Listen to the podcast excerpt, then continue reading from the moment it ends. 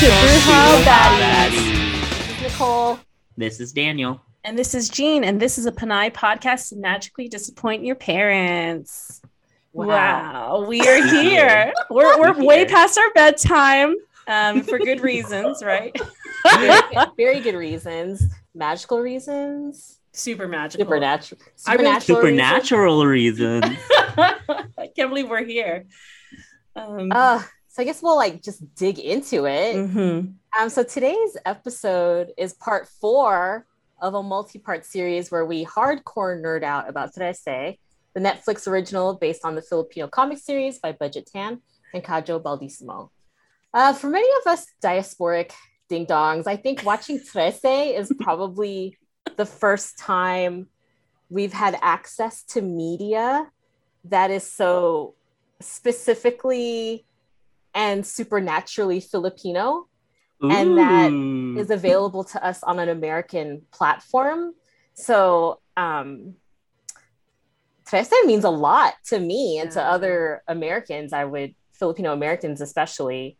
Um I think uh some of us like Jean were luckier with uh, having their own Trese pusher. Uh, but the rest of us are um newly introduced to Trese through Netflix. Mhm. Um, so I don't know what kind of chocolate Jean gave Anuno, but today we have we are hashtag blessed to have the legendary Pinoy Comics hustler, founding member of Alamat Comics, Wow. award-winning writer, co-creator, editor, and definitely partly responsible for this nerd fest. Budjette oh my goodness. Hello, Bruja Baddies. Ah, Thank you very much for inviting me to this place, this uh, undisclosed place. Unspeakable, unspeakable things.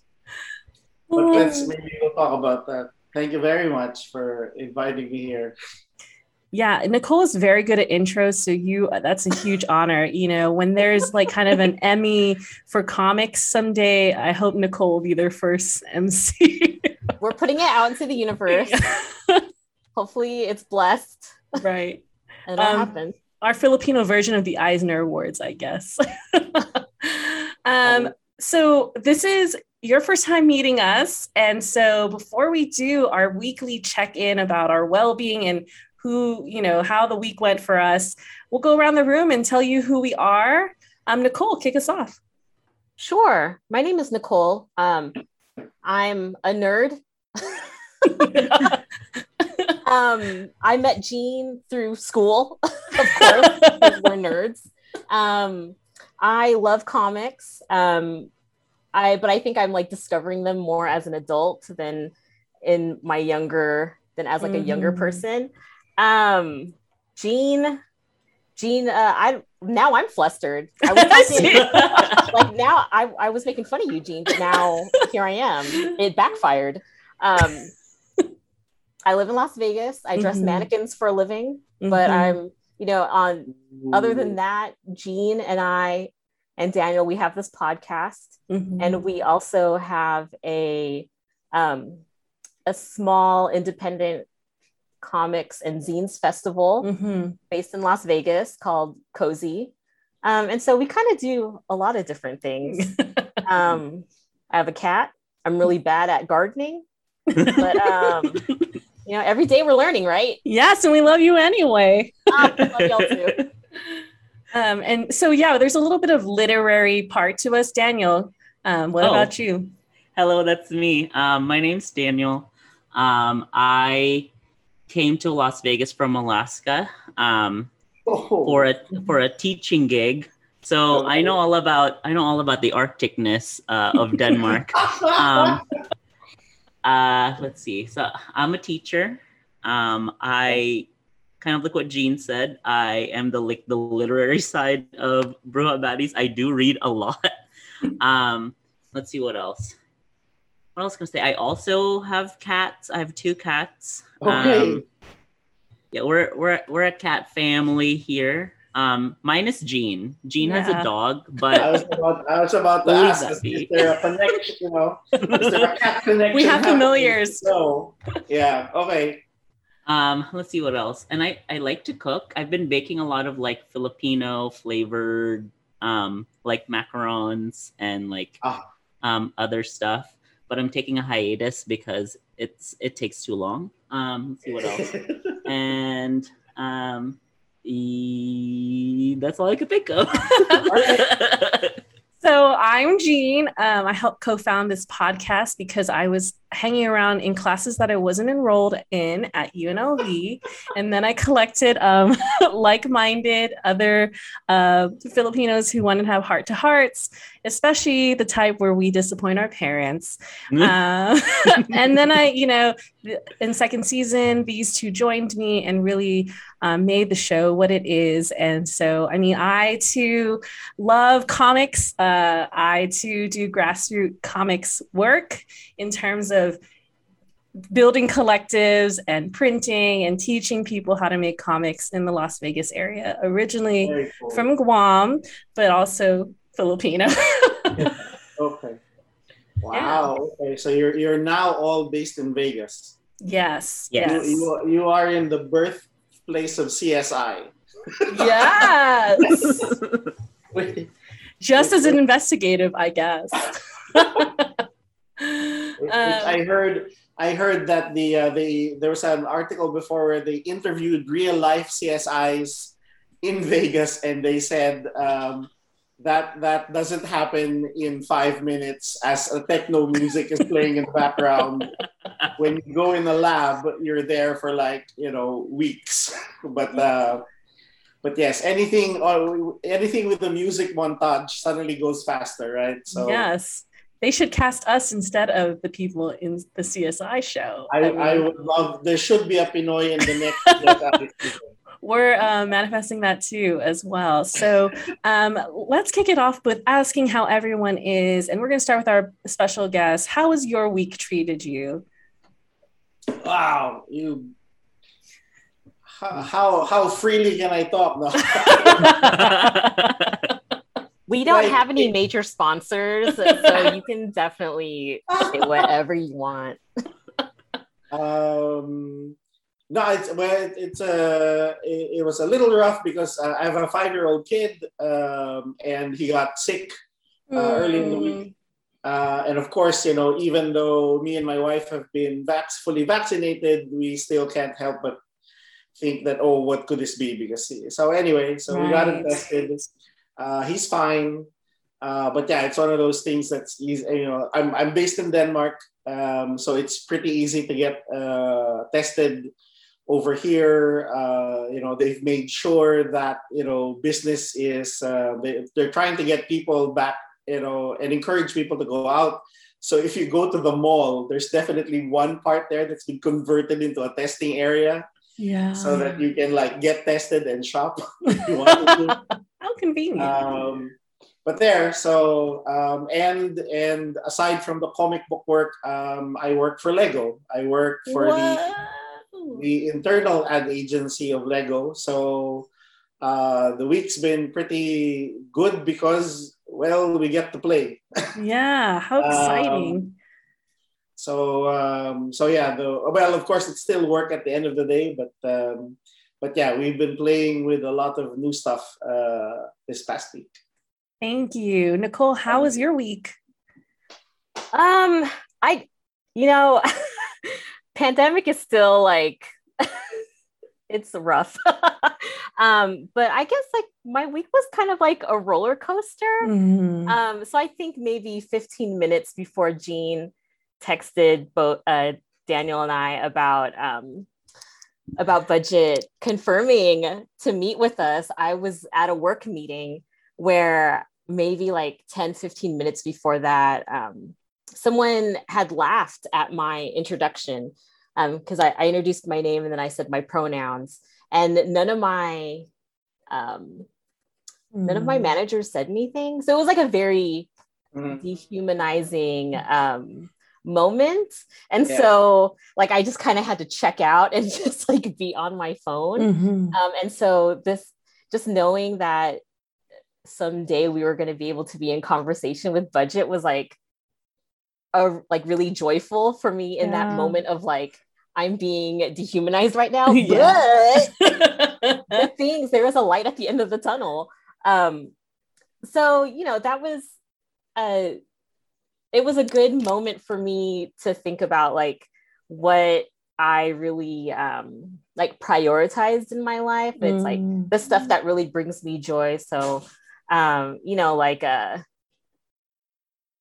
recording this podcast with my Mhm. friends and um, you know, not trying to push a credit card on a customer. Like, yeah. like, that's where my priorities are. And so, you know, I felt really good. And then I went to my car and cried for like 40 minutes. And then and then I Mm. drove home.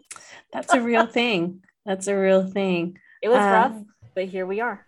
Here we are on the better end of the week. Daniel, how are you? I'm glad that it's Friday Mm-hmm. because the past two weeks um, have been really stressful.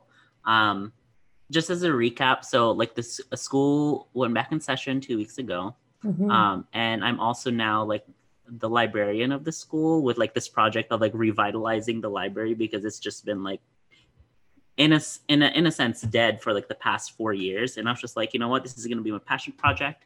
Um, I guess like underestimated how big this project is. Um, even with like 20 volunteers, I'm very like there's still a lot to do, and Mhm. we're going to be like officially opening the library back up on Monday. Yeah, there's still a lot to do, um, but like I'm very hopeful because I really want to get uh, books in the hands of students right. and I want them to get excited for um for reading again. Um, I have a list of books already of like, um, I mean like a list of books to purchase in the future, and I just want to tell uh, tell everyone, Budjette your books or your comics are definitely on the list. Yay! In the school you. Budjette. I'm gonna make sure that we get those books because um, one of my goals this year too is to make sure I'm diversifying our collection because a Mm, lot of our collection is very um, not diverse. right. Um, on another, okay. um, and then maybe maybe I'll even teach your your um, your comics uh, in my English class. Oh, fantastic. Thank you. Thank you very much. Way to be an Um, MVP librarian. yes. Um, on another note, um, Camille Unco, who was a guest like uh like a few episodes ago, Mhm. um, she's visiting Vegas right now, and Yay! uh, we love her. We hung out. We made buko pandan macarons. She took them all. She shared with friends, and she was like, she was like, Daniel, do you want some? And I'm like, no, I am sick of macarons. Take them all. Wow, she's lucky. Um, you make really good macarons. Um, so on my end, I I think from I think I woke up super early, but I have just been geeking out hardcore. I was going to take a siesta nap before this, and I have not. I'm still running on pure gene energy. Um, I'm fully geeking out because this podcast is a celebrity today. Um, I also ate a burrito that's been hurting my stomach since this morning. that's classic me, you know. I thought that uh, hefty burrito would hold me through, but it's kind of killing me now. Um, but I will say that I have survived this week of teaching in person, and I'm looking uh, forward to improv class tomorrow morning. Um, yeah, for some jokes. So you're you're running on energy, energy. Energy. Energy. My next brand of comics just That that could be Yes. like your your um like your energy drink. right. It's right. like energy. Yeah, so, like, if- if you want like a morning boost, it could be like Genergy, and then like a night boost would be Energene. yeah. Okay, I'm going to recruit you all for my pyramid scheme when this launches. and that's that. Sounds great to me. Yeah. we'll, se- we'll send you a case. Yes. So I think like let's start off with um first things first. Is there any aspect uh Budjette to your comics or advertising career that may have magically disappointed your parents or parental figures in your life? Oh wow, good question. Huh. Huh. Hmm. no, I'm trying to. I mean, I think I've been lucky that to to have such had you know uh, supportive parents. Um, Mm, my dad my dad my dad passed away in 1999. Um, he was a broadcaster. He was into TV. He produced TV shows. He ran a TV station. Um, and there was a time when I was helping him out. I was part of that business. Um, so, um, but I, so yeah, so, so I don't know. I mean, but he never, I mean, he would, he, he invited me to be part of the company and I helped out whenever I could but at you know but whenever i would like say you know oh i'm going to do this comic book thing you know you, i never got the whole you know, you know, stop stop your crazy talk and come here right you know stick to a, a nine to five job he i never got that talk from wow. him but but yeah i mean i couldn't help there was one time we had a meeting with um, some a movie producer and uh, the one running the meeting was his son and you know the son might have been either my age or a bit older. And I could see this father and son tandem happening at the meeting. And I just couldn't help but think, you know, and I, by, by this time, you know, my dad had passed away. And I was like thinking, is this is this what my dad had in mind for me? But I Mm. didn't, you know, I didn't get to do it. Um, so I don't know if that was, you know, uh, I couldn't really say if it was a disappointment. I mean, when I published my first comic book, I gave it to my dad, and my dad, who's a speed reader, just goes, uh, "That's good," and he like puts it aside. Wow. That's real though. That's so real. that is so real. So so yeah. So uh, but that's a good question. I'll, I'll think about. You know, my mom. Uh, uh, my mom's still in Manila, and you know she's still very supportive. And yes, she's still the mom where you know whatever I show her, she would say, "Oh, that's so beautiful, son. Wow. That's a great, great work." You know, so. And a lot of my stories came from my mom. You know, I, I think a lot of the supernatural, freaky stuff came from my mom's stories. So yes, I'm you know. Uh, wow, that's so yeah, cool. the- Credit her. yeah so at no point i mean I, yeah she, we, we didn't experience that type of like oh you have to be a doctor or lawyer or anything Mm. like that um, so yeah and and both of them were were the types that um, would you know uh, um, asking for a new toy was always a big you know debate but if if we asked for a book or a comic book then you know they would- it was they would gladly you know uh, get that for us. So Okay, I'm taking parenting tips over here Yeah, the next so, gen. All right. Honestly, pro tips: ask your parents for some graphic novels. PS5, maybe not. Graphic novels, boom, you got them. I'm just like imagining kids like like everywhere, but for some reason I'm just thinking in the Philippines, like going to like the national bookstore and just like Mhm. carrying graphic novels. Ooh, I love that image. I'd love to have a national bookstore here rather than Barnes. You know. Dean, I can't believe you're gonna open one. I know. I guess so. I guess it's all on me now. It's gonna be in Las Vegas. That's happening. A franchise. All right, so moving on to the next question. Um, and I believe Nicole did this research. um, so here's the next question. According to comicsmuseum.com, oh um, wow you grew up in a haunted house. Um, so our questions are, and this is like a very layered question. Um, why the use of myths for uh, for this comic? Um, do you have a favorite myth, and do any of them scare you? oh uh favorite myth um hmm. i think i mean i mean i guess you know what what quickly comes to mind were the things that left uh, uh, an impression on me when i was a kid whether it scarred me for life or not i don't know but uh, um, the two of i mean there's the manananggal and the tikbalang Mhm. Mhm. and now that I think about it, it was through movies that I first learned about them. Funnily enough, it wasn't in school. It wasn't, you know, it wasn't in books. But yeah, there was a there was a Shake, Rattle, and Roll was of course one of the first movies to show Manananggal classic. Um, and um, and then there's a, and somebody just uh, sent me a link uh, or posted a link on Facebook for a Dolphy movie called Once Upon a Time, uh, Oh, where right. he, was, he was a tikbalang. Um, it's somebody uploaded the whole movie now on YouTube. Uh, of course, it's perfectly legal to do that, uh, but it's great. It's there, you know. It's it Dolphy's there, Richard Gomez is there, and it's about uh, and funnily enough, and this is my first time to realize the magic portal from the fantasy world to our world is in a mall. So it turns out even back then, you know, they were doing urban fantasy stuff. Mhm. Um, and and probably because I don't know, it was uh, a, a- an exchange deal with the mall, right? You know, feature the new mall and get.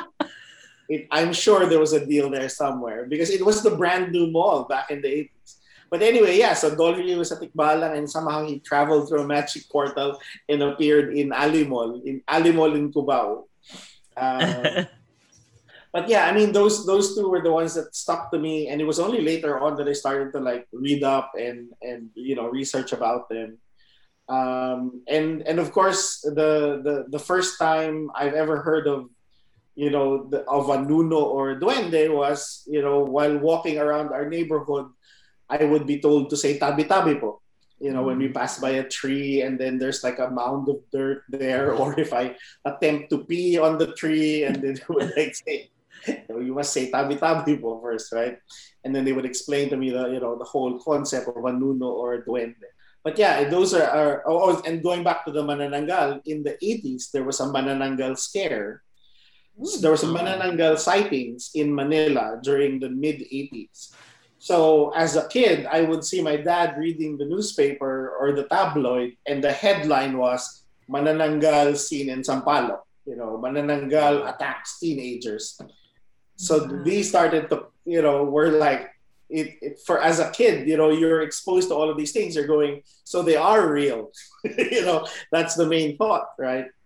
Um, and then going back to your uh, the your your your first uh, uh, little tidbit about me is yeah I, uh, I grew up in a haunted house. And you know we by the time I had started to understand what was happening we had moved out of that house. But you know my mom would tell these stories every time there's a visitor at the house she would talk about the time we lived in the haunted house and and again for me it was like oh so there that there are ghosts there are manananggal and there are nuno you know? So it just made it feel like what a what an interesting place we live in. So yeah so so you know this this feeling of magic is right around the corner or it's inside your house. Is uh, something I grew up with. you know, just hearing about like the Manananggal, um, the Nuno, and um, you know, like just a haunted house. Um, I'm sure like at seven in the morning in Denmark, it's just like fine, but here in Vegas, when it's already 10 p.m. and dark, I'm kind of getting like goosebumps. oh man uh yeah i i'm still tripping over a newspaper sighting i'd be like can we move out can, can we leave the country now can they're out they're out there they're real um, but the interesting thing is that so one of the things that also uh, fed into into the in the stories I'm telling is uh, the newspapers kept reporting on aswang sightings. wow. right? So, and they would be they more often than not they're like they're the story on page four on a little corner of the newspaper, and they would talk about, and some of them are really gruesome. Some of them are like murders that happened because they thought their neighbor was an aswang. oh Uh, wow so um, and it would be it would be you know those would be the types of crime reports that would end up in the paper. So you know it's it, it does make you think. You know it's uh, if you were you know and it, this is like a major this is not this is not a tabloid but a major newspaper. So in a Mm. tabloid, I would of course understand you want to have that headline that gets the, the readers right. So you would either put you know manananggal or like of course in the US it would be like aliens return yeah. from and space. legitimate aliens yeah yeah, But, in, but in the Philippines it would be all about aswang but this is like the Philippine Daily Inquirer reporting about an aswang attack happening in, or they would say like a farmer complaining that suddenly all of his uh, goats uh, were found dead, but only the liver was missing uh, in the goats, right? So it's like that's a very picky dog if the dog only ate, you know, uh, a liver. Uh, or somebody was actually saying, oh, it's an El Chupacabra. What's an El Chupacabra doing in Manila? Well, he might have moved to Manila and now he likes. There were good likes, uh, flight goats. uh, prices. the cost of living was better. Yeah. Yeah, exactly, exactly. And you know, we maybe we have better tasting goats in in Manila, but there, so it would end up in the paper, right? And it would obviously say, "Uh, "Is aswang attack?" Question mark. You know, and essentially they were reporting about dead goats, right? So, but they, but editors and reporters keep reporting about it, right? If you were Mm. a sensible editor, you would say, that's nonsense. Don't put that in the paper. But we Pinoys just keep putting it because it's like, yeah, it's real. we have to report about it. People need to know there's an aswang out there. I'm curious if that section still exists in 2021. You know, like Yeah, that- exactly. So now that you know, uh, I have not. That's a that's a very good point. I don't know if there's a way to like uh, check the inquiry. Google it later. the editor has changed, but yes, thank you for reminding me. I should check. Or maybe But the all Aswang us- got real jobs. Well, also, I'm I'm wondering like, do the Aswangs get COVID? oh. It's like another that for let's put that in for your your next uh, your next story. Yeah. yes, yes. some ideas Or- pitched. Or maybe the Aswangs became journalists themselves and are like, oh my gosh, just like Oh. Inception over.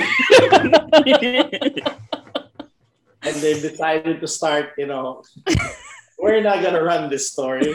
Yeah. We can't let people know we exist. Uh, go, go go report about that celebrity again.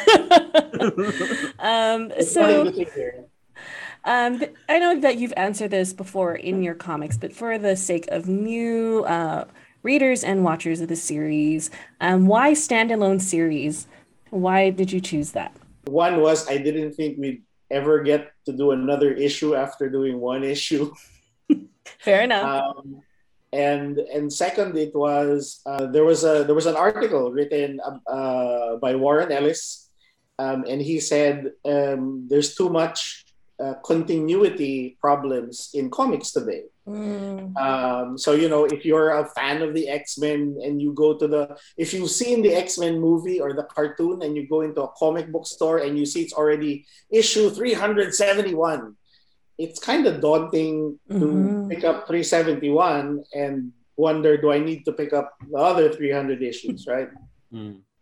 um, so he talked about uh, the need for uh, he called it pop comics where it's essentially a co- you know you pick up the comic book you read it and just in case you never enter another comic book store in your life you've read a good story right leave the reader with a good story um, and um, that, that, that a good reading experience for that matter Right. so that's what I kept in mind in telling uh, the Trese stories. And yeah, there was a great love for episodic, uh, the episodic structure of a CSI or uh, an X Files. Um, but but if even in watching those shows, you would see like a character arc, right? It's episodic in terms of the case, but uh, the, the the the the characters, the detectives, or whoever they, they might be, you would see these, you know, them develop throughout a season.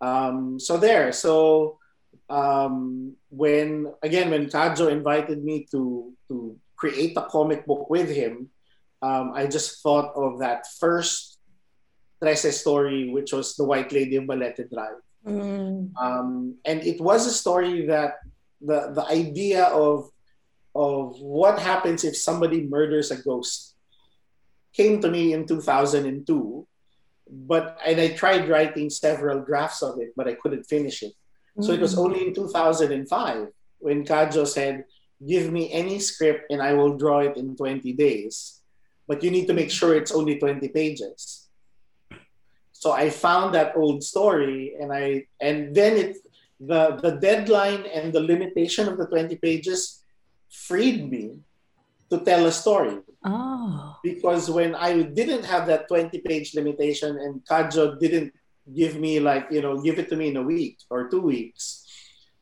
I was like taking my own sweet time and I was thinking, this is going to be the 200 page epic graphic novel that I'm going to write. Mm. and it needs to be perfect. Chapter one. and it's like, and I couldn't continue, right? So, funnily enough, given limitations and guardrails, freed me to tell a 20 page story. And I gave it a beginning, middle, and end. And I gave it to Kajo. And um, and true enough, every day he would send me a page. And after 20 days, we had our 20 pages. And then Kajo said, okay, where's the next story? And that's when I wrote that. That's when I realized, oh, wow, this can actually happen. We can actually do a monthly comic book. Mm. Uh, and that's when I started to write down a list. And it was just really a list of issue two, Tikbalang, issue three, you know, Fire Demon, ish you know. So it was uh, a list of, of the creatures that I wanted Trese to investigate. It was a list of urban legends that I wanted Trese to find answers to. And, and again, you know, going back to the White Lady, you know, ask your uncle, ask your father and grandfather. They have their own story of why the White Lady of Balete Drive is there. And they are sure to their hearts that's the reason why she's there, right? It changes. And, and, the legend of the White Lady has been around since the 50s. So for me, writing that story of the White Lady of the Balete Drive was my way of saying this is why she's there I am writing her secret origin. I am writing the secret reason why she haunts that road, um, and and and so that you know, and everyone else can have their own story. Wow, I I'm just I've just gathered so much. Like one, I've learned just right now that you can write something and it can revisit you in a moment when you have great pairing and great energy, which is what Kajo provided. And two, like um, how daunting we kind of um, make projects that are supposed to be fun but become work. And so, yeah, thank you for that. That's um, more than the answer that I I just that was such a, so great. Um, so I I wonder now that we're at this moment with uh, Netflix and um, Ablaze mm. carrying Trese, how has your life changed since then? I know it's loaded. but uh, so like are Filipinos in Denmark, um, Denmark Pinos, De- Dana Dana Pinos? Um, are they are they asking you for autographs? Let's no, uh, no, no, but but um, uh, I was in uh, so I, I live in Billund, which is where Lego was born, and you know it, it's a major. So in Billund we have the Lego house. So it is an it is a um, it's an it's a huge building where you can just play with Lego all day, right? Um, so anyway, point is, um, my son wanted. To, so essentially, it is my. There are no malls here in in Billund so uh, uh, that's my favorite. That's my son's favorite play place, right?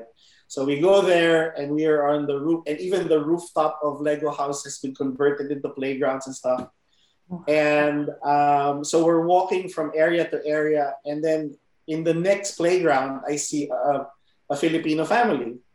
And you know, it, it, you have that you know instant recognition when you're in a foreign land and you see another Pinoy, and so hey, right? You just you just nod and raise your eyebrows, like, okay, he's Pinoy, she's Pinoy. You know, it's like, I, you know, I'm I'm with my people, uh, you know. So, and and and usually it's, it's a very casual, you know, hi, you know.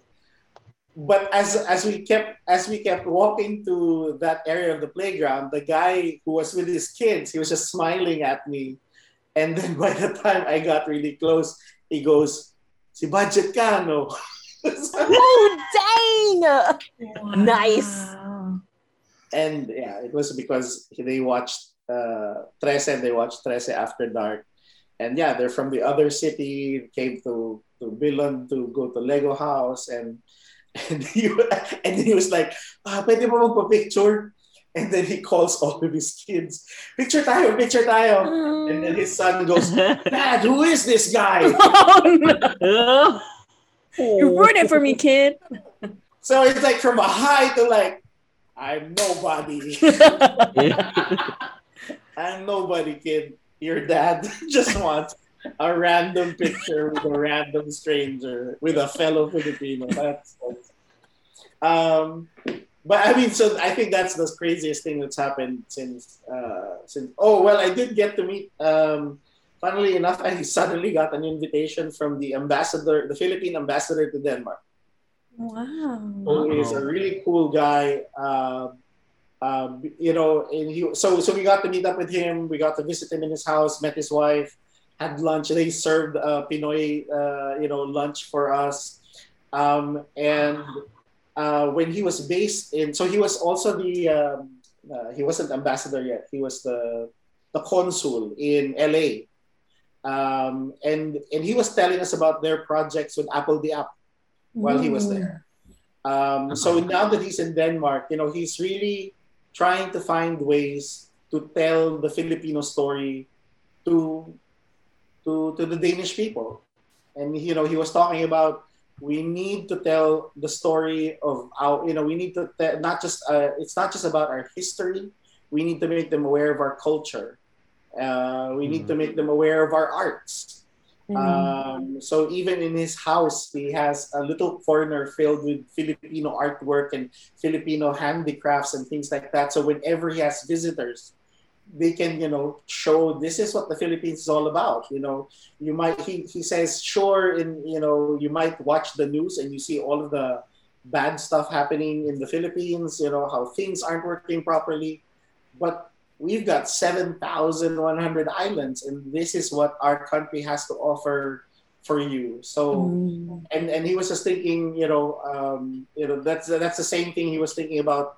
Uh, he was comparing Trese to there was a project done by the Danish embassy, by the Philippine embassy in the Danish government, where uh, turns out that Rizal uh, was inspired by uh, Hans Christian Andersen's work. Whoa. Um, so they, they published a book about how uh, Rizal translated uh, some of uh, Hans Christian Andersen's uh, fairy tales and uh, what was that journey like.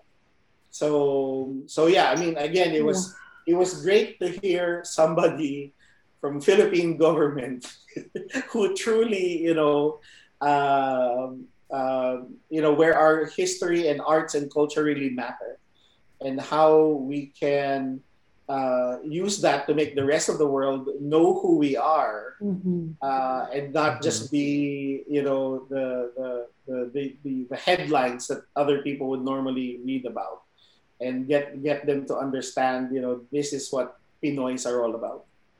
Wow. Wow. Really teaching us about like stewardship and like what a full circle with the whole Denmark and Filipino connection. Like, wow. Wow. So, so here's another pitch. Alexandra has to go to Denmark for some reason. We got maybe like maybe a Serena is in Denmark. we uh she gotta be scary though. Scary Serena. yeah. Oh, I wonder if there's any like overlap on like Nordic and like Filipino mythologies. There, there. He's gotta break out some books now. I mean, you know, they've got, of course, their their version of a Serena. Everyone, every every country has a Wow. Serena.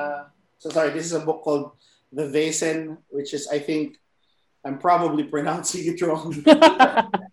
Uh, but th- this is a compilation of yeah uh, Scandinavian Nordic uh, uh, Wow. pictures from for their pictures of folklore. Um, what was I what was I, I mean, for goodness sakes, they've got you know, they've got. oh, they uh, have their own you know. I mean, Uh-huh. so they have a so they have their own versions of the duende and the giant and you know and giants as well. um, their duende is almost as playful as our duende. Their their duende is called the Nisse. Mm. Um, and usually it, it kind of reminds me when they tell me the story of the Nisse, it kind of reminds me of, uh, I think in, in the US, it's now converted to the elf on the shelf. Mhm, So the mhm. Nisse are little people who live in between the walls of your house and they come out during holidays, during your during Christmas season, and they uh, you know check if you're being naughty or nice. So it, it's funny how you know the it's the same ingredients of the story, it's just getting mixed different ways the moment it ends up in different countries. Um, interestingly enough, uh, um, uh, another uh, Filipina here, she's been here longer than us. She wrote a storybook about a Nisse who was supposed to travel to the North Pole, ended up in the Philippines, oh, I love it. We have to get that. and she meets a duende. And of course, it, it's a story about how she learns how the Philippines celebrates Christmas. Uh, and of course, at first, the, the Nisse is like, "Oh, it's so hot in this country." you know, and, you know, and she's like saying, uh, when we travel, we we have uh, what's that? We have gingerbread cookies and uh, and and hot milk, and then the duende comes. Oh, we have puto, and we have. Uh, oh, Salamat, you know. wow. so it was it was a very nice story that uh, which, which I think you know it would be great to to see more of these intersections. Uh, but yeah, I mean, if if um, um, if Trese were to travel to Denmark, that's a good question. We are currently writing a story where she travels to Indonesia.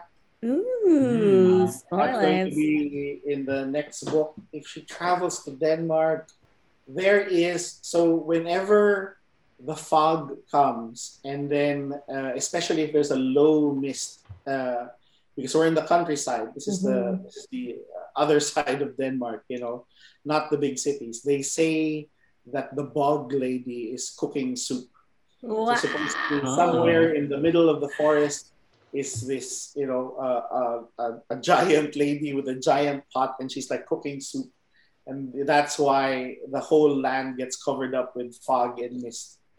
Uh, so yeah, maybe maybe she sounds like a pretty good informant for Tessa. So yeah. we might just look for the bog lady to find some uh, creature or some ingredient that she might need for a spell. I, Uh, I wonder if uh, Alexandra just wanted to take a month off, go to Legoland, maybe get a tour, and then all of a sudden she smells and she smells this um, sinigang and it's this giant um yeah she's just walking. She's like what? I'm on vacation y'all. This is supposed to be self-care. And then she gets dragged into another another An- case. another case. That's, Um, a, that's a great way to get her attention. Just you know, cook Pinoy food. Yeah, yeah, yeah, and it I'm works for also all of us. I'm also imagining like Alexandra stopping by like Sweden to go get like uh Bahay Kubo like from IKEA. Ooh. Yeah, you know, there's there's something magical about the names of IKEA products, right? So they, they sound like you know really rare ingredients that you would find in faraway places. So yeah, maybe maybe the IKEA manual turns out to be if you flip it backwards, if you build it backwards, it will it becomes a portal to some other place. There's a lot of million dollar ideas coming through today's episode. People are taking notes, like people are like preparing pitches to uh, you. Um, I, you know, with you talking about the intersections, you make me think about how the how myths. Um, you know, we think kind of monsterish, you know, like, oh, they're the enemy. But now you make me think with what's happening in Denmark, what happens in our culture, like it's really just a check on humanity, right? Like maybe just testing us in a way that we need to understand our humanity better, um, which really comes through with your stories and the story you just shared with us about um, the elf. You know, like just checking on like, are we bad humans or good humans? And I guess when before reading Trese, and I'm just like, oh no, they're gonna get me. They're gonna get me. I mean, it, it does. I think it it did get boiled down to to something as it got simplified too much, Mm. right? I mean, eventually the aswang was uh, they're yeah they're coming to get you know stay in bed they're coming to get you. Come home early or they will come and get you. Uh, come home before the sun sets or else they will come and get you. But you know uh, they there uh, there was a period of time when uh, at, le- at least in, in the books of Maximo Ramos for example I mean aswang is another way to describe uh, people with bad intentions. Mm. an aswang was the other way to describe uh, someone with magical powers and not necessarily you know the blood sucking uh, you know vampiric type creature Mm. so so yeah it is you know it uh, i'm i'm sure along the way a lot of details got lost and it just became the thing that you tell to scare your kids with right Mm. um, so so but yeah it is more often than not uh, and and for most of them yeah it's it's a it's like don't do this or else right? Yeah. um, you know there are so many like uh, the oriol the oriol is which we used in one of the books. It did not come out in the anime uh, is a is a snake demon that takes the guise of a beautiful woman to lure men into the water um, Mm. and I, you know, I guess in the olden days, your, you know, guys would be walking past a river or a lake and see a beautiful woman bathing, and she would like bring, you know, come with me, bathe with me, and of course, guys are stupid. They would go, yes, I'm gonna go bathe with you, and then she turns into the snake and like ah, and eats them, right? Because it's like a woman in the middle of nowhere inviting Uh, me. what an take a bath icon. I'm gonna jump it, you know. Um, but but yeah, I mean, it's it's essentially it's like you know, don't you know, it was don't talk to strangers, don't talk to don't talk to the to the fair skinned people, don't talk to the Mm. white skinned people Mm. or the reverse of it it's you know don't talk to the dark skinned tall man that smokes a cigar right? So you know they they they're from faraway lands. You don't know what they're you know you don't know what harm they might bring Mm. right? So and then it just became oh yeah you know the guy might have been just six feet tall. He was 10 feet tall. And his eyes burned with coal. It was like you were drunk tito you were drunk. You my friend from India. You know, could- we don't know. We don't know what was happening at that time. And these stories just later on became, you know, uh, exaggerated to the point that it became simplified. Yes. So, we love our chismis, you know, we, we love to share it. we love to make it colorful. that's a good point. Our folklore is fueled by chismis. That's a very good I would even Alam mo say that kasi, like yung tita mo, meron, you know, yeah.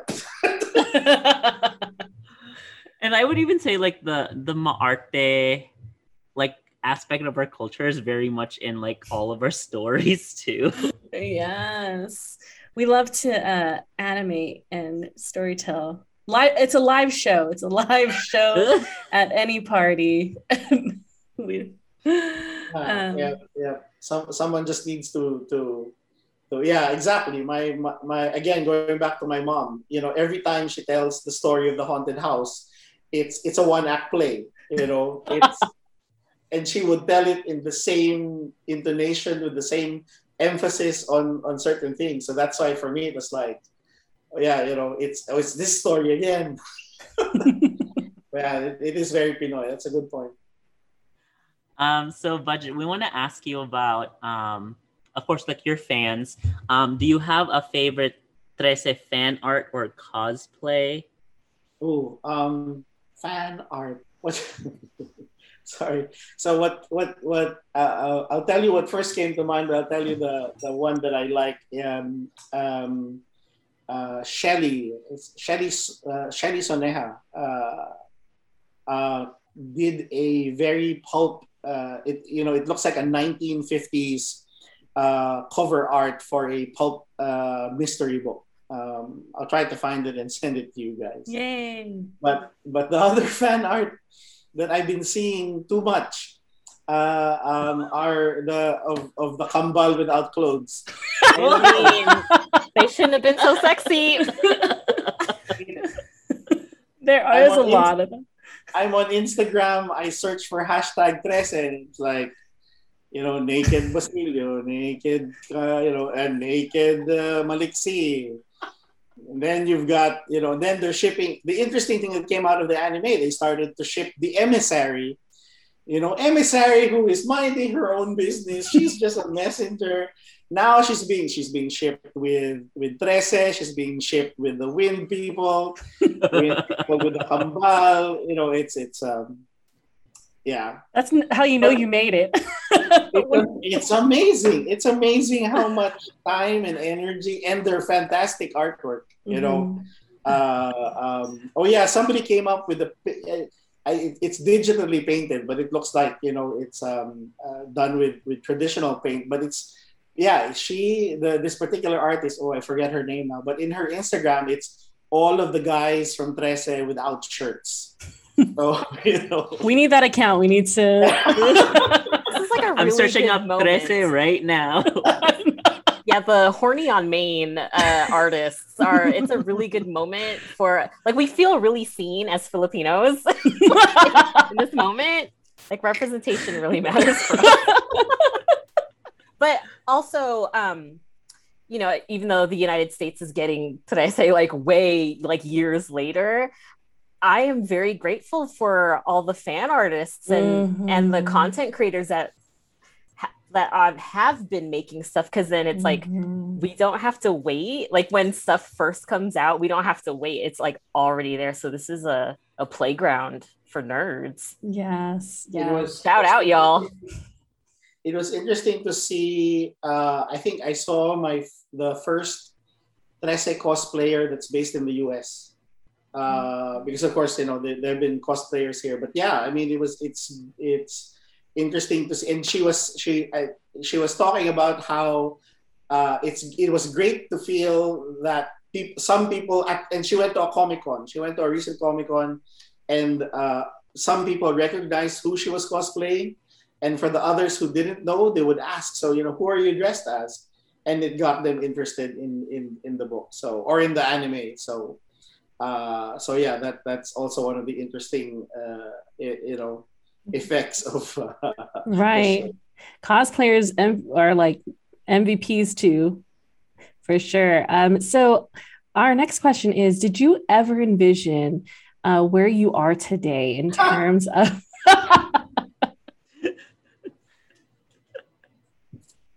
Did you think that being an intern at your dad's television studio that this is where you would end up talking to these three Americans on Zoom. Um, I, I, I wouldn't have predicted this exact moment. um, I mean, I mean, uh, obviously, when we started to do comics, I think and we started to do comic books back in 1994 um, and we um, i think we were able to get our comic book solicited in in uh, diamond. Diamond of course is the was the biggest distributor of comics uh, before the pandemic.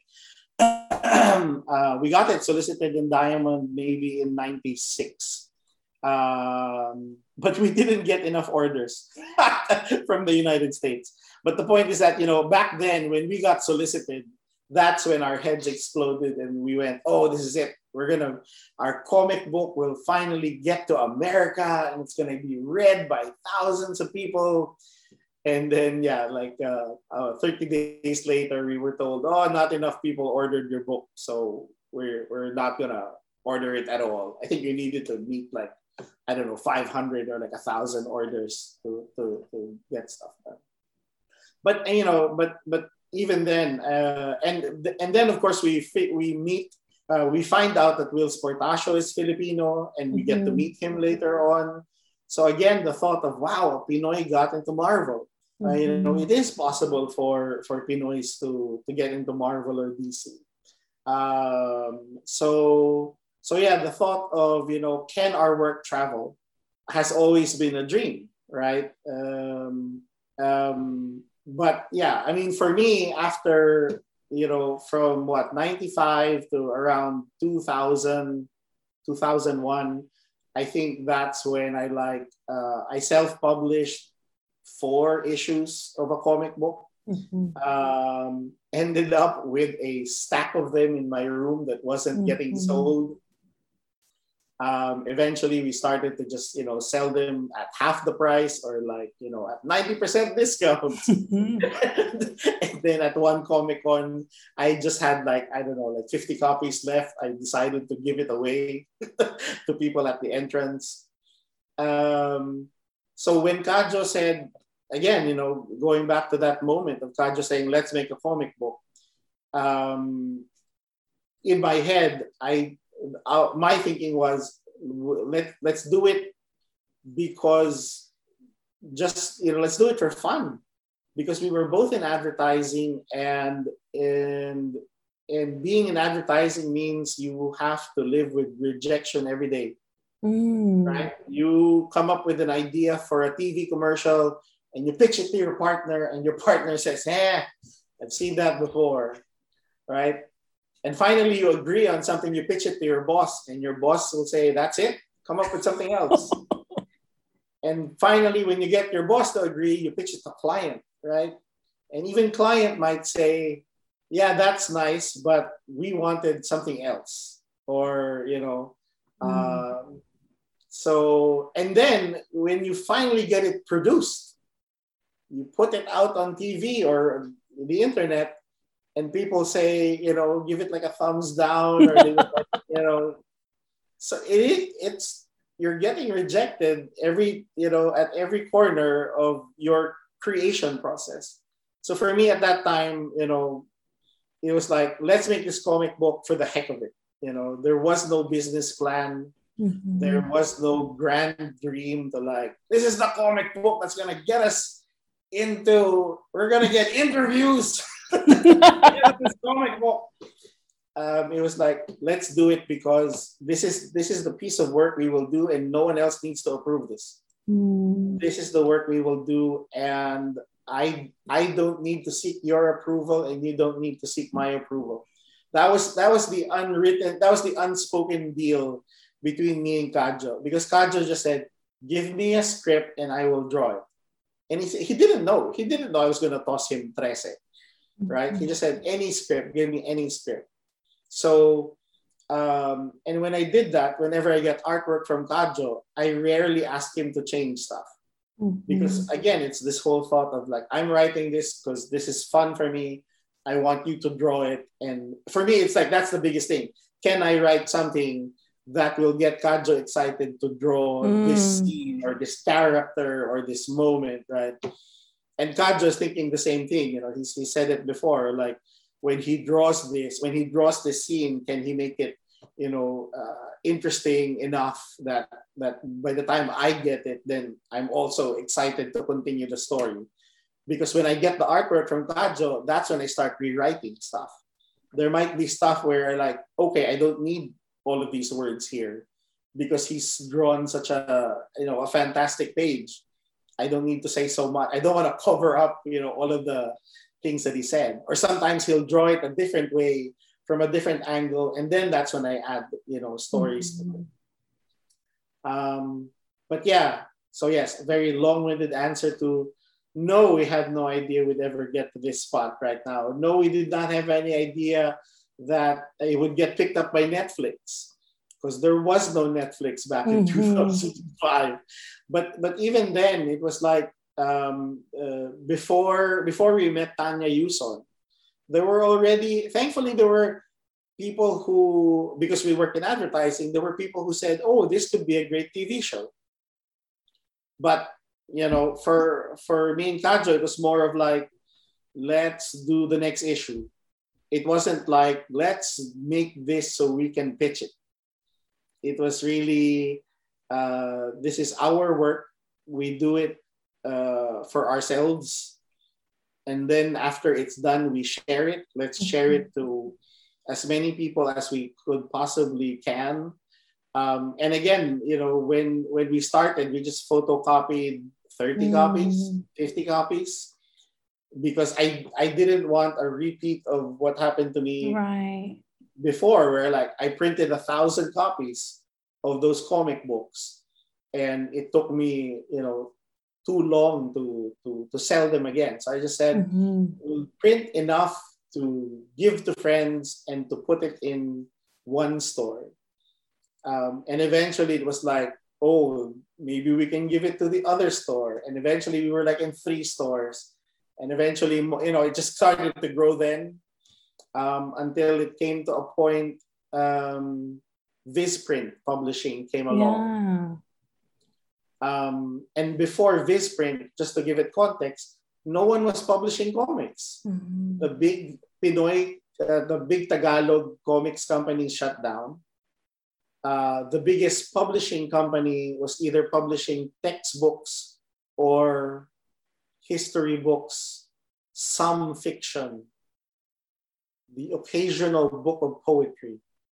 You know, so no one was publishing comics Wow. uh, maybe uh, there, there was an uh, Adarna published one or two graphic novels, but it wasn't in succession. So, um, so there. So, so Visprint was the one that started to publish uh, Zsazsa Zaturnnah, Carlo Vergara's Zsazsa Zaturnnah, and Manix Abrera's Kiko Machine, which is a, co- a comic strip.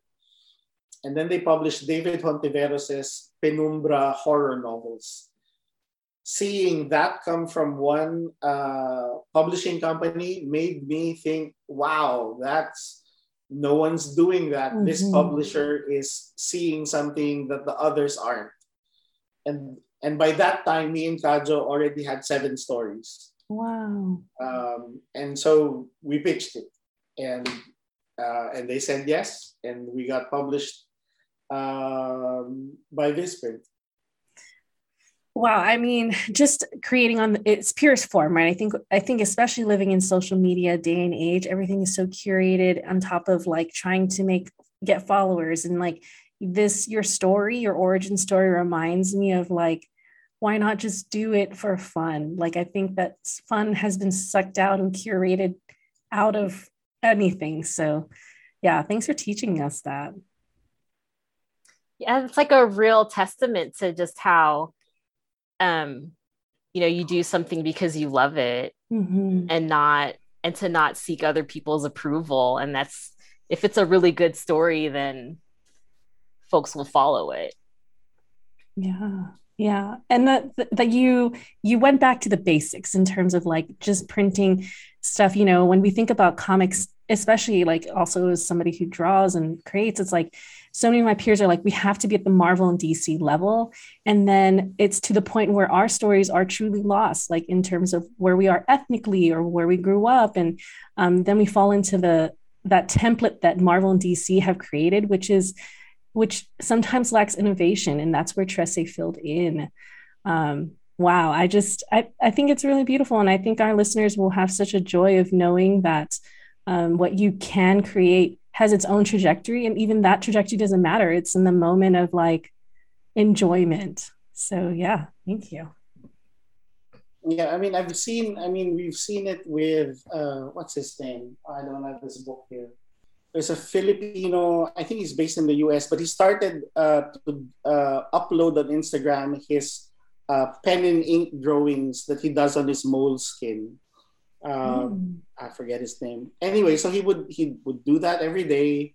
He would, and again, it was for him. It was a personal art, and he would. It was really super detailed um, uploaded on Instagram, and eventually he had like a hundred drawings on on his Instagram. And somehow, and I don't know if he pitched it or was he found by a publisher, but all of it, he, he had enough drawings that a publisher said, you know, let's let's publish this, and they Mhm. published it in the. Uh, and made it look like a moleskin. Uh, so when you Mm. pick it up, it feels like you're really opening his moleskin with all of his illustrations inside. And because of that, he then started to get um, you know, brands and sponsors started to get him, you know, can you illustrate our packaging? Can you illustrate Mhm. something for our store? Uh, and during the the crazy days of ad of, of uh, coloring books for adults, right? Like that happened like five years ago, Yeah. six years ago. His artwork also became. But again, that's I mean, just going back to the point of like you know, he didn't think I am going to draw on this moleskin and become a multi-million dollar, you know, illustrator. it, it I mean, it, it's it is a mix of it. I mean, I, I do think that um, the the other side of the story is that when we finally had enough issues, me and Kajo did not stop promoting it. Mm-hmm. Right. So we we ended up one of the first places that uh, we got invited to, uh, which back then sounded uh, strange. Um, uh, we got invited to an anime convention in Manila. So and and we were the only comic book, right? So everyone else in that convention were Pinoys who made manga, you know, their own mm-hmm. version of manga. And we were the comic book guys. And it was because the organizers had read Trese and he said, Hey, I'm organizing an anime event. Come over to, to, to our event um, and yeah, so you know, we we got invited, and and again, we got the, you know, people were wondering, you know, they were like walking down the booth, and it's like manga, manga, manga. Hey, what is this comic book here? know, it, it didn't look manga, but but yeah, now it would make sense if we got invited again to that same event. It would make sense to be part of it. Yeah. Uh, but yeah, it's, it's a matter of putting it out there and you know, uh, um, you know, take, taking the time and energy to get it in front of um, uh, as many people as possible. Once the work is done, mm-hmm. the, the, other part of the work is is still promoting it. Yes. Right. Um, uh, the, that whole you know build it and they will come is. Uh, no, you know, Kevin Costner should have put up a billboard to to get more people to come to his field of dreams, right? so it's still you still need to work to to to get. I mean, had we, it's highly possible in an alternate reality. Me and Kajo are still happily producing Trese, photocopying 30 copies because we never bothered to pitch it to Visprint, right? We, we could be, you know, happily producing issue number, I don't know, 50 already, and we're just still photocopying it. and we would be fine, right? You know, right. be because that was the whole goal of it. But but yeah, it was also like looking up and checking what's happening now. Who is willing to take a risk with me mm-hmm. to tell this story? Because you still need, you know, uh, we you still need to collaborate and and find the right partners to get your story mm-hmm. out there. Right. Um, and and yes, and it goes back to you will have to deal with a lot of rejection. So I think advert that's what I'm thankful for. I guess uh, being in advertising, it prepared me and Kajo to get rejected a lot of times. Um, and and it taught us how to tell stories in a concise manner. Mm, like a like the a exact opposite of how I'm talking right now. oh, that's so funny. But we, I mean, we need to hear these stories because how mm-hmm. else will we know? So I do have a couple questions, a couple more questions. Um, very quickly. Um, so when is Lego going to release an official Trese collection? And um, will Alexandra find a good therapist so that she can process everything? Homegirl needs some help. Um, I think the fans need to uh, join Lego Ideas and pitch their Lego uh, Trese ideas to uh, to to the group, um, and let's see. Um, I have seen some fans, you know, uh, put together minifigs of Trese, so we don't mm-hmm. know. Uh, therapy, that's a good question. There is um, there's a story that's been brewing in my head on what Trese does on a Sunday.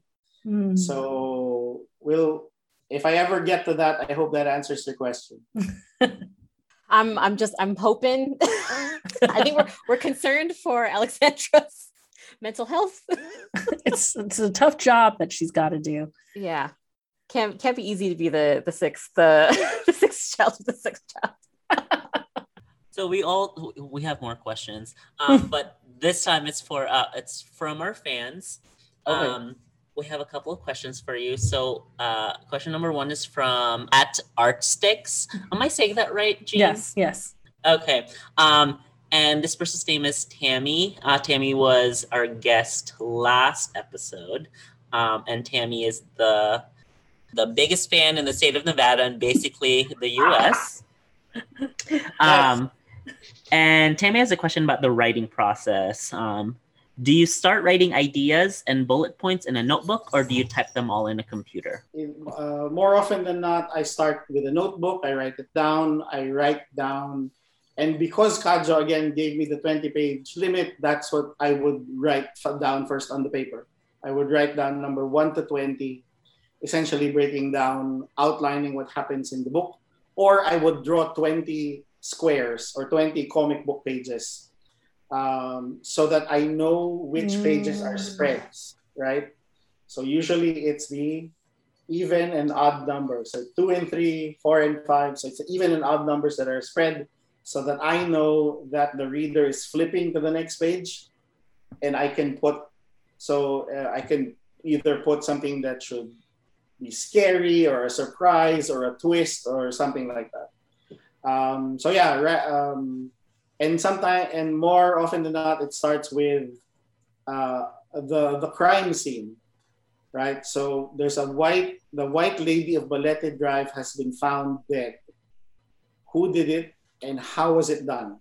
And sometimes that's where it all starts, and I don't know. I don't know. I really don't know who did it and how it was done. And it was just piecing it together.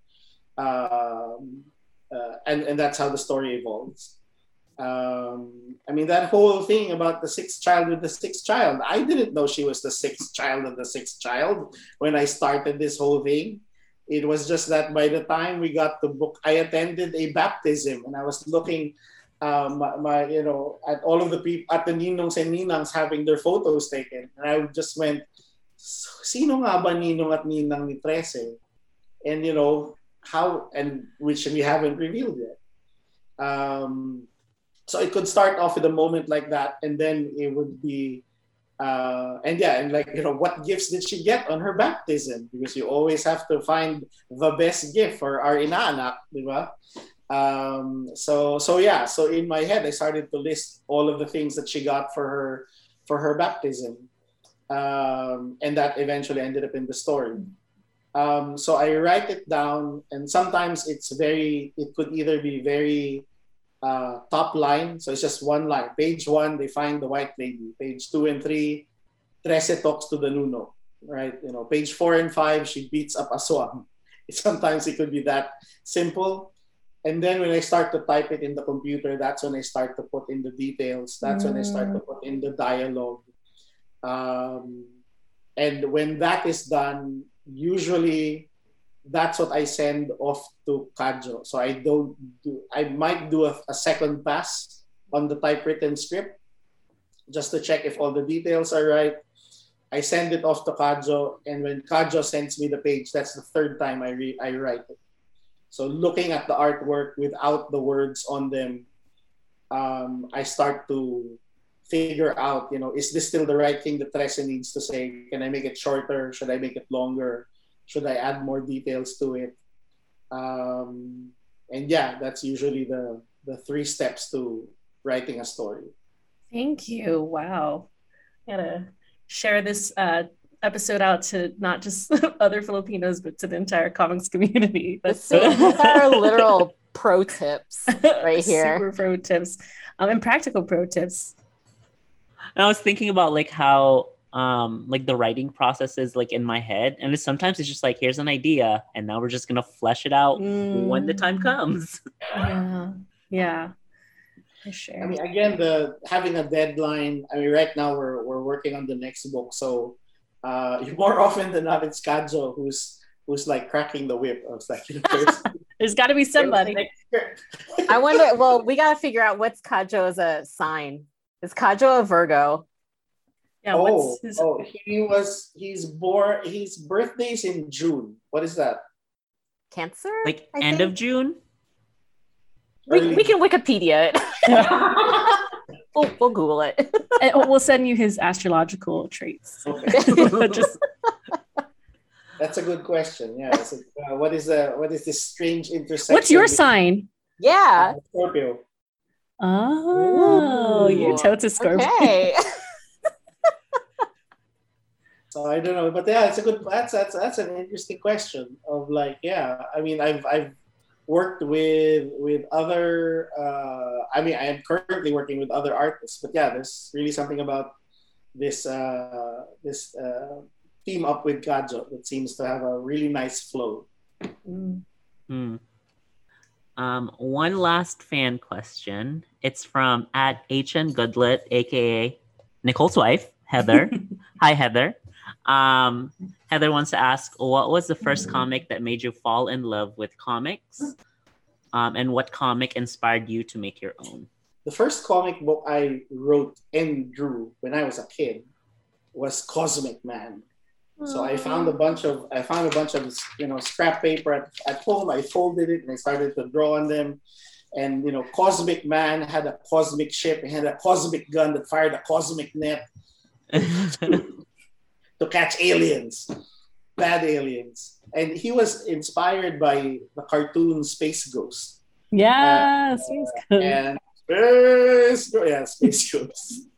and and and the Batman cartoons. Uh, but I, you know, but um, yeah, and and I guess having comic books around the house is what made me think. You know, I I want to make a comic book about a, a guy that fights bad guys in space. Um, so it was cartoons that made me, you know, want to make comics. Um, but I'm now trying to think back. I think one of the because we had comic books scattered around the house, whether it was usually it would be my parents who would bring home the English books and some comic books. Um, and then uh, our, our, our drivers and the manoms in the house would bring the Tagalog comics. Wow. Uh, yung mga horror, yung mga, you know, Dracula. Dracula comics. Uh, ninja comics uh, back then. Um, I think Ah, okay, okay, okay. So there was um, DC had reprinted the the origin stories of their heroes and villains uh, in digest size. So it was Mhm. it, it was like an Archie's digest. So so as a kid, I had these two books that just talked about the secret origins of almost the top tier characters from DC, um, and some characters I've never even heard of. Uh, but I guess that that the template of uh, ordinary person, extraordinary event, gets powers, and you know uh, becomes superhero became became the template in my head because that's what they kept doing. They just kept repeating that formula, right? Marvel also roughly did the same thing. Uh, and that was the other set of books that I had. So yeah, so I had uh, DC Origins book and a Marvel's Origins book. And I think those are the two books that and, and back in the early 80s, there was no comic book store in Manila that regularly brought in um, comic books. So it was only maybe mid or late 80s that Filbar's uh, opened. Uh, and Filbar's was the first comic book store that brought in comics from the US on a weekly basis. Uh, so yeah, so early on, I was just stuck rereading those four books, and I think that's what got me into like get you know falling in love with the medium.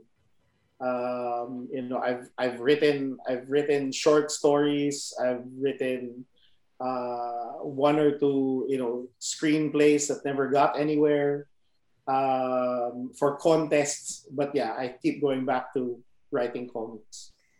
Wow. I mean, I think the really cool part for me in listening to that was that um, it, comics are such a norm, like for adults too. While you were a kid, like I wish, I wish that was still like really an, a thing. Like, hey, the pizza guy also reads comics. The mailman reads comics. Like that's so great. It's so beautiful. All right, we're gonna go into our recs. So it could be of anything, anything that you find useful um, or fun. Um, all right, what's your top three Rex Budjette? And then we will tell you ours. Can you go first?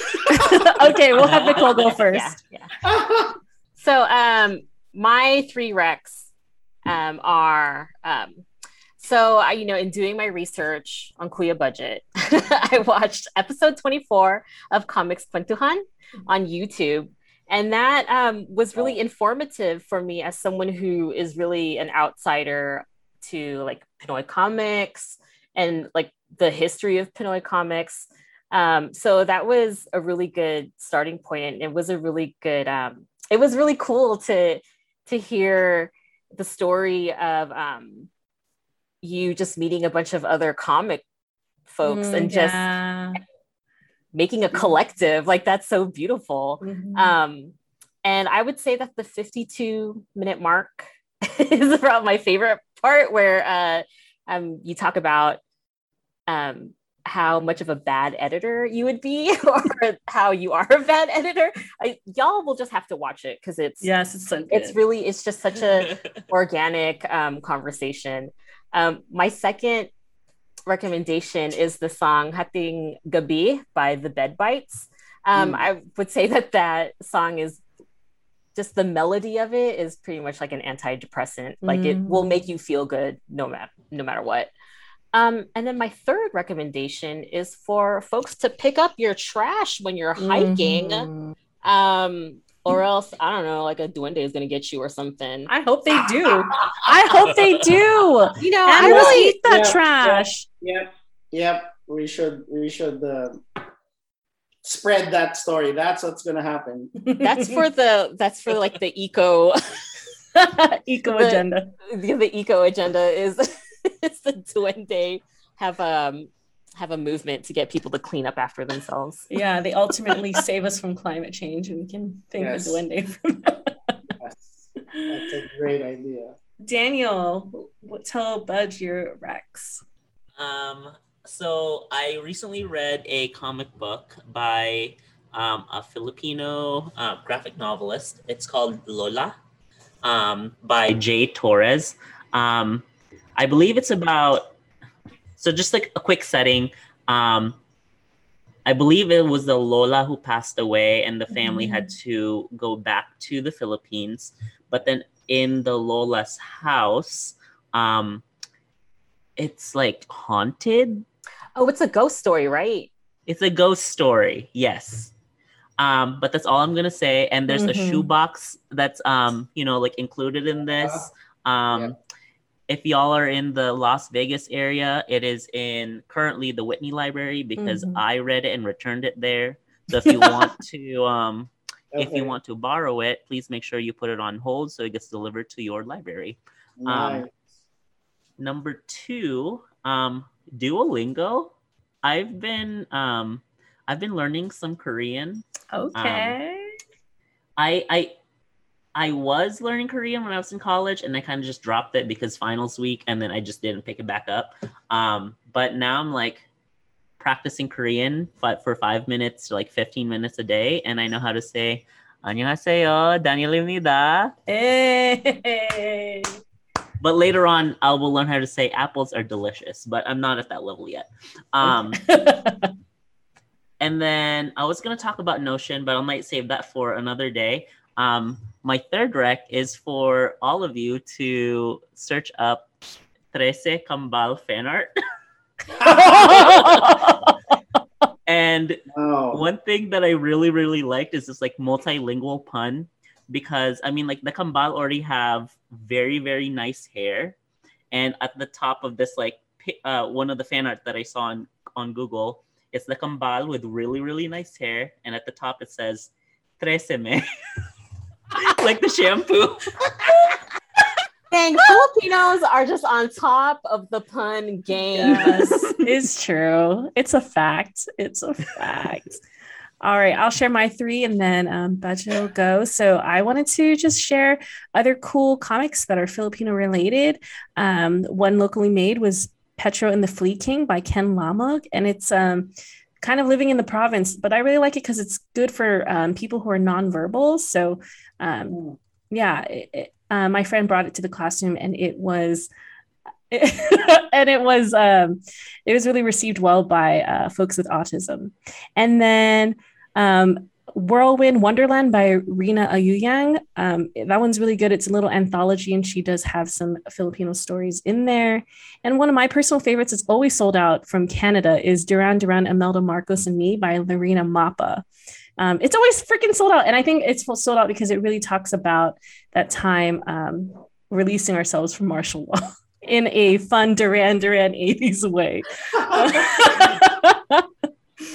Um, all right, Pasha, it's your turn for three anything three Rex before Yeah, we. uh, What was the title of the comic book you mentioned? At, at your Um, number one Uh, number one, Pet- Petro and the Flea King.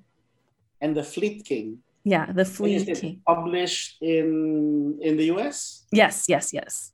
Oh, And we put all these on our show notes too, and we will make sure Okay. to, that you have access to these links. To okay, okay. See now, now I'm pressured to like say something that's not about comics, but but yeah, really great suggestions from from from. I mean, recommendations for for everyone. Um, but yeah, the first would be um, uh, penlab.inc is a website, um, and it's now has like what uh, it like 300? I'm not sure. 300 uh, titles. Um, so penlab.inc is a came about because of lockdown and a Mm. bunch of comic book creators thought, you know, let's make a website for ourselves. And they also thought, why should we limit it to ourselves? Let's open this up to other creators. And uh, Trese is part of it. Um, so yeah, I mean, for anyone who, uh, I mean, if if you if you're looking for stuff other than Trese and you know that are of the similar type of stories, or just looking for Filipino stories in general, I think penlab.inc uh, Mm. is a great place to start. Um, some of the comic books there uh, are available in printed form, so I think you can then order. I just don't know about shipping, uh, but yeah, you know they've got uh, complete stories on PenLab. Um, the other one is uh, do I have it here? Yes, I do. Um, so here, this is it's a book called Sound Mm. Sound a Comics Anthology, and it's published in Singapore by a company, a new publishing company called The Difference Engine. Um, I am, I co-edited this with Charis Loke, Charis Loke, uh, who is a Malaysian artist, um, and it contains stories from Southeast Asia. Wow. Throw my And, money at it. I, I, yeah, I, I do wish. Um, so so far, it's only being distributed in uh, Singapore and Malaysia. No! But it's in, but it's in Comixology. So Okay, you can okay. Download, you can download the Comixology, but I do hope. Um, I know. I think they're they they're trying to find ways to get distribution elsewhere, but um, I think they're also growing their library of comic books. Um, so it has, and the simple prompt is obviously sound, and that's what I found intriguing when they said, "We want you to edit a comic book about sound," and and I said, "Wow, this is going to be interesting because it's, uh, you know, it's it, it's a it's going to be on paper, right?" Um, so we ended up with uh, there were over like 200 entries, but we had to trim it down. Uh, and we ended up with stories from the Philippines, Singapore, Malaysia, Indonesia, um, is there one from Thailand? But you know, we I think I think one of the contributors, but did not get in. We even got uh, contributors from Myanmar and Vietnam, Whoa. uh, but we really had to, to cut it down. We Um, got to know how to help you get that. We are just, we are too thirsty for your content. I don't know what we have to do. Start a petition, get some uh pre pre orders. I don't know, but we got to talk. You know what I mean? Like we got to make this happen. I'm tired of waiting for forever. I'm tired of waiting for permission from Netflix for you to give me this content. So like, there's only so much that Tammy can do. Like, I like Tammy, just yeah. and then, and then here, here's the fun. If you take a look at it, right? So um, Char- Charis is the one who drew the cover, and she decided, and you know, to her, I said, "Oh, you drew a sari sari store," and she said, "Oh, that's um, and they have a different term for it in in Malaysia." So it just made it Ah. made me realize that you know, in Southeast Asia, we all have the corner store. Right? We, we that's where people gather that's where you get you know your daily whatever you know whether it's uh, i need to buy a sachet of shampoo to i need to buy pandesal right? You you all go to the corner store and it, it it's what made me think you know we are neighboring islands and we have so much in common except we yeah for whatever reason we're not taking notice of what is happening in malaysia what is Yeah. happening in indonesia. Uh, you know i can i can tell you i can tell you uh, you know my top 10 favorite american artists my top 10 manga artists my top 10 european artists. I cannot name you a comic book artist from malaysia or indonesia. And we're neighbors. So i think it's a great start by the difference engine to to to bridge uh, the islands Um, and anyone who's listening to this, if you really feel strongly about getting this content, send us a DM, send us a testimonial so we can get this movement going. Um, and you have a third. Uh, do you have a third The third recommendation? one, I, I, the third one is a book, and I was trying to figure out can I recommend something else. Um, um, well, the uh, I'll cheat and I'll I'll give you a third one and I'll and I'll toss in a fourth one lastly. But the third one is Manila Noir, and I don't know if you've picked that up. Uh, and again, I think you know if you love the vibe of Trese, then please pick up Manila Noir. It's available from Akashic Press uh, in the U.S. Um, and it's uh, and again, you know, and of course, I'm promoting it. Just Trese is in there. Um, but if they, uh, uh, what do you call this? Uh, Jessica Hagedorn, who edited it, put together 13, interestingly enough, 13 authors. Uh, you know, everything set in Manila, you know, a mix of crime stories and a mix of noir stories, of uh, funny stories about drug use. Uh, and you know, um, so so yeah. I mean, if you if you love that detect that that detective noir vibe of Trese, there are these other stories in Manila Noir. Uh, and my fourth thing that I will insert is to, you know, uh, please pick up uh, a Lego set today and build something. I mean, that's that's also, uh, an, I mean, um, you know, that, that it's it's a when when I play with Lego with my kid, that's the break. That's my break in between work and in between writing. So sometimes that's that's what you need. You know, whatever passion project you're working on, uh, sometimes you need to Mm. take a break and not think of it. Some people take a shower. Some people go for a walk. Uh, you know, maybe build something. You don't have to follow the instructions, but build, build something fun. I guess is my recommendation. wow.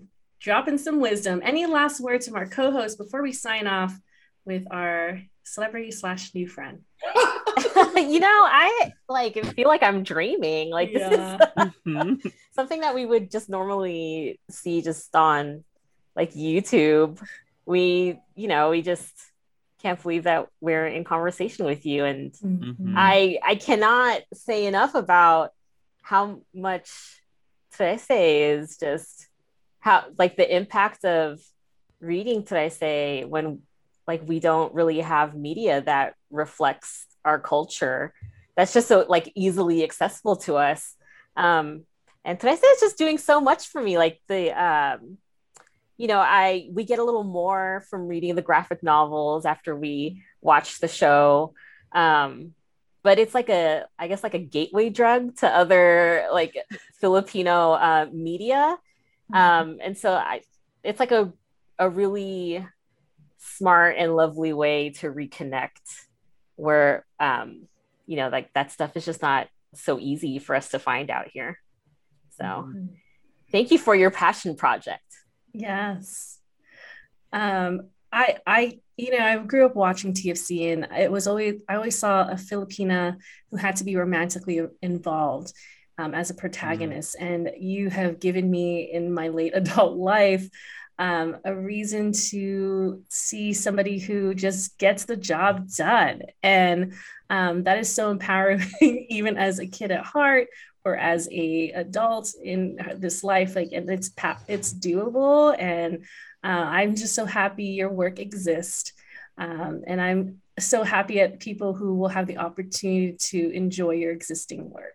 Um, I'd like to second what Jean and Nicole have already um have already shared, and I'm seeing. I'm going. I'm going to say this uh, in the lens of like a, a an English teacher. I truly just appreciate how much um, you know like Trese has done for like the Filipino community too, because like we do we have like these stories that like or people have stories about like Filipinos, whereas like Trese is like completely kind of just like shaking it up. Um and and really like changing like our narrative and making sure our narrative is like our narrative is being heard. Um I truly appreciate that. And also I'm just like very excited to potentially bring in the comics into like my Mhm. class and definitely in my library. Right. Again, thank you so much for being a real person to show up to our show. Um, We Yes. hope you have a happy Saturday as we live in the past Mhm. of Friday. so this is Jean. This is Nicole, oh, and this is Daniel. and this is a Pinoy podcast. Yes. And magically disappoint our parents. and this outro.